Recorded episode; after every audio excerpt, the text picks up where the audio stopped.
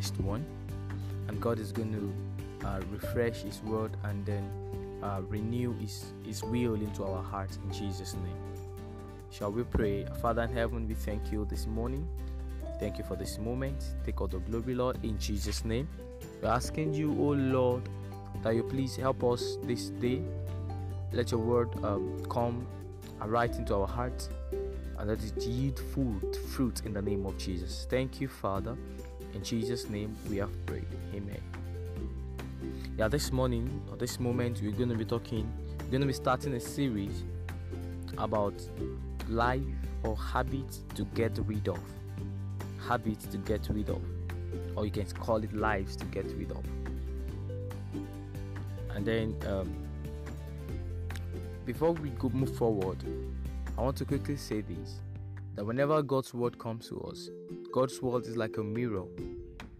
And then whenever we look ourselves into the mirror of the word of God, whatever thing we see that is not um, that is not deserving to be to be in our lives as a believer, God God's expectation is that we take it out by the help of the Holy Spirit. So lives to get rid of in Hebrews chapter 12. Hebrews chapter 12, verse 1. The Bible made us to understand that um, there are, we are surrounded by a great cloud of witnesses. And then, because of that, because of that understanding, we should get rid of everything that hinders every sin that so easily entangles and that's the lives we want to get we want to look at and get rid of there are a lot of things that uh, innocently hold on to our robe innocently hold on to our clothing as a believer and we do not know that these things are issues and we live our life continuously and yet these are sins that are easily entangled so quickly let's go um, number one unforgiveness. Unforgiveness. Jesus said in Matthew chapter 6, verse number 15. But if you do not forgive men their sins, your Father will not forgive your sins. You see, unforgiveness to God is a terrible sin. Actually, we might look at it and think, well, I forgive people. But you know, unforgiveness can be a sin that easily entangles imagine if um, you are offended. Not like you offend someone you are offended. And then um, the other person actually is at fault. What the person did to you is actually so terrible. It's bad. It's terrible. But yet sometimes we even think we've forgiven the person. But each time we remember that memory it brings hurt. That's unforgiveness. The ability to forgive and forget. That is true forgiveness. Now, forgetting in the sense that when you remember, it does not bring back the memory of hurt and pains, but when you remember, it brings out the memory of joy. Yeah, you have been hurt, you have been you have been offended, you have been you have been uh, terribly uh, terribly hurt, but each time you remember, it does not bring regret. Each time you remember, it does not bring back um, sadness and sorrow, but bring out, it, it brings back joy. I mean, that's the joy of the Holy Spirit, and that's when you're forgiven. So, can you actually look into your life? If unforgiveness are sins, is a sin that so easily hold on to the clothing of every believer. And God said, and Jesus said, If you do not believe, if you do not forgive others, Father in heaven is never going to forgive you. So, number two, fear. Hmm. Second Timothy chapter 1, verse 7 says, God has not given us the spirit. Oh, you might actually begin to think. So is is fear a sin?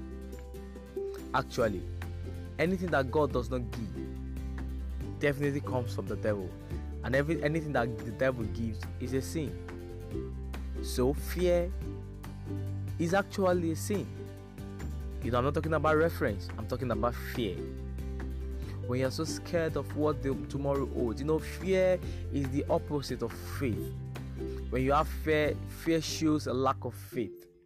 Actually, there are times when things happen within us, around us, and then circumstances will make us to actually begin to doubt if there's ever going to be a way out.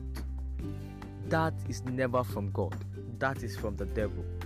Fear of the future, fear of the unknown, fear of what happens to, to my parents might actually end up happening to me. Fear of fear of the fear of a lot of things. You know, that spirit is never from God. The ability to hold on to God's word, either it's making sense or not making sense, and most of the time, the thing God said to you will never align with your common sense. And then we need to get rid of fear. And God does not give us uh, an, an, an, an empty spirit or a spirit of vacuum. It's no in in second Tim, in Second Timothy chapter 1 verse 7 he said we have not been given the spirit of fear but spirit of sound mind god has given us the spirit that will replace the spirit of fear so we must get rid of fear we must get rid of fear. Fear is going to limit us in our walk with the lord. Fear is going to uh, limit us in our in, in in us believing God's word. Fear is going to limit us in us achieving and working in the plan and the purpose of God for our lives. Fear is going to take us away from God's presence.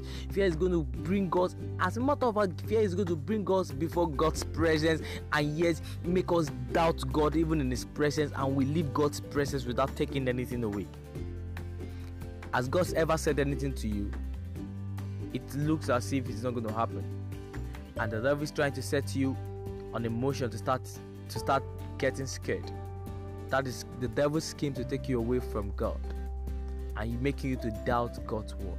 God's word is yea and amen. So get rid of fear. Number three, dishonesty. Number three, dishonesty.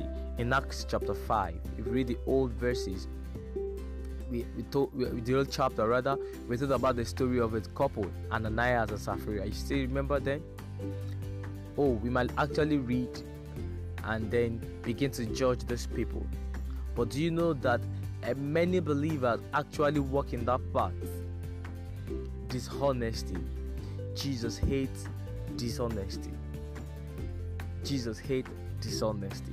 We need to get rid of dishonesty. You know, this couple sold their land and as a matter of fact, they should have come before, before the apostles and tell the tell the apostles, you see, we sold this land for this amount, and we decided to remove this part, and this is what we have brought. And then that would settle it.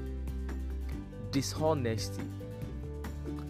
God frowned at dishonesty. We, we know that story very well the the the, uh, the, the, the, the boat the, the boat people or the couple were killed on the spot on that spot. You know you're going on you're going to a place and and you were late already and somebody had to call you where are you? And because you were late you had to say oh you are very close when you know you are not close. Hmm you know you you work in a laundry in a laundry outfit and you had to watch someone's clothes and you found an item it's not yours and you had to pick it up. You know dishonesty with time. It's an habit and it's a sin that that might even stay with us without us noticing. These are things that easily entangles us. It's a life we need to prayerfully get rid of we need to prayerfully get it. At your place of work, you have to backdate, you have to do a lot of things just to fit in, you have to you have to you have to rearrange a lot of things just to fit in. You're working in dishonesty, and then God frowns at this. God frowns at this. God frowns at this. You need to check your life and you've got to get rid of it. And finally, for today, pride. Pride. You know, in First John chapter 2, verse 16, the Bible says, For everything in the world, the cravings of the sinful man, these are the lust of his eyes, the boasting of what he has and does. Mm, pride of life, pride. You know, as a believer whom God is actually using, it is very easy to get lost in the stream or in the waters of pride. People come to you and start as and, and start celebrating grace over your life. And that easily gets into your head, and in actually on the outside, you're not portraying that you are proud. You're not portraying that you are actually boastful of what God is doing. But inwardly, something is making you to think like you have arrived. My friend, my my brother and my sister, pride is what will the Bible says pride leads. Pride comes before destruction. And he said it gives grace to the humble and and and fight it gives you know god fights those that are proud and these are sins that easily entangles us oh you just you just you just arrive and you just did something and then everybody's celebrating you and that gets into your head inwardly and you start carrying yourself the way you ought not to carry yourself. You start you start portraying yourself in a light, in a light that people need to see you that you are the one that has actually that has actually did that.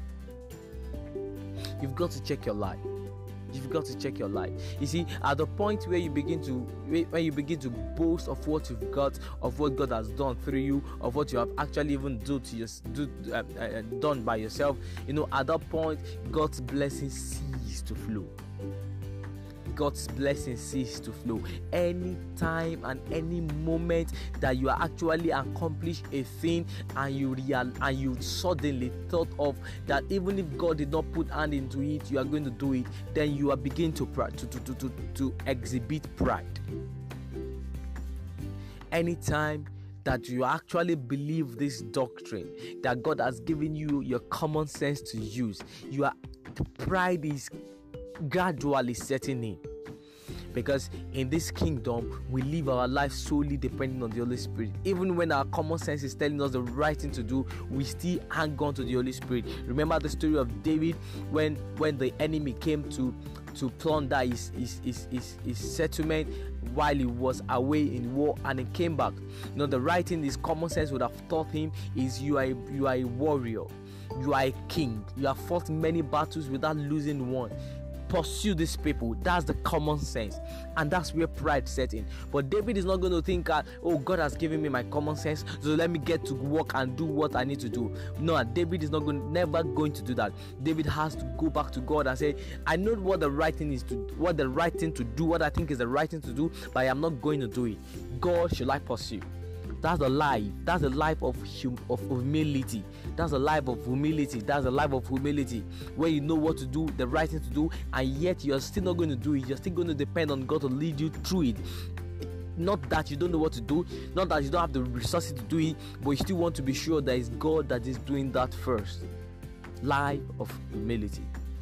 You have you've got to get rid of pride that we have come to this ep- we have come to the, uh, to the end of this episode one. We're going to continue tomorrow on the on the um on on the, on the lives we've got to get rid of. Thank you for joining my podcast. If you're not part of this family yet you're still living in sin.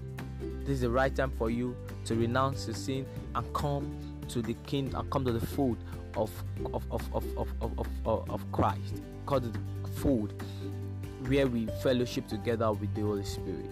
If you are taking that decision, you can pray this prayer with me and say, Lord Jesus, I believe you are the Son of God. I believe you died for my sin. Forgive me of my sins.